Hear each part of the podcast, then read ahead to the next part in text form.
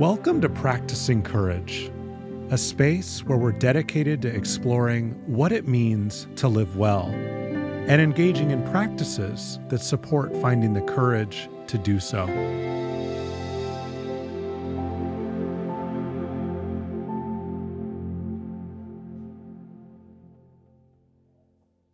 When the rain is falling, it's dark out, and the storm seems unrelenting. Above the clouds, the sky is blue, and the sun is shining. All things are true. Someone's last breath is met across time and space with the sounds of an infant crying, the signal of a new arrival. All things are true. As divorce papers are approved and a marriage comes to an end, a preacher announces, You may now kiss the bride. It is this bittersweetness, this possibility of joy and sorrow coexisting, of finding expansion within contraction.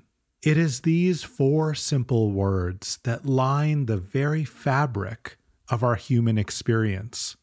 All things are true. Recently, I spent four days on retreat with spiritual teacher and poet Mark Nepo. If you've been listening to the show for any length of time, you're likely very familiar with that name.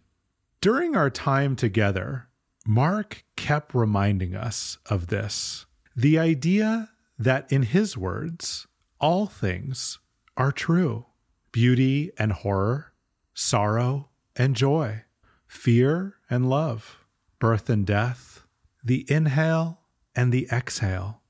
It is these polarities that are inseparable from our lives. And part of the practice of living well, at least from my perspective, is increasing our capacity to hold them, to make more space, to strengthen our ability to be with both and, as opposed to either or.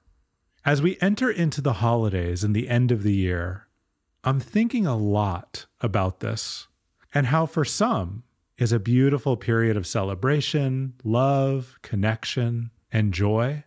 And for others, it can be a reminder of what or who may be absent in our lives, an in your face signal of the empty seat at the table and how much we long for times past, or simply for things to be different than they are. So, whatever your experiences may be, the invitation for the practice, both this week and through the end of this year, would be to recognize that, again, in Mark's words, all things are true, and to see is it possible to make room, to create more spaciousness for the bittersweetness of this time of year, to explore the potential of holding it all, the both and, with a greater degree of compassion, wisdom, and love.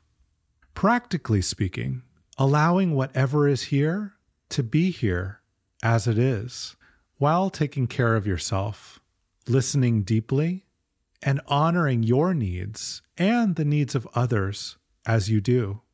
As we come to a close, I'd invite you to explore this question How might this time of year be different if you were to make more space for all things to be true? This will be our last practice of 2023, and I just want to say thank you for practicing with me this year, whether it was once or on an ongoing basis. It has been such a great joy to be with you in community, and I'm really looking forward to continuing together in 2024. Till then, take care.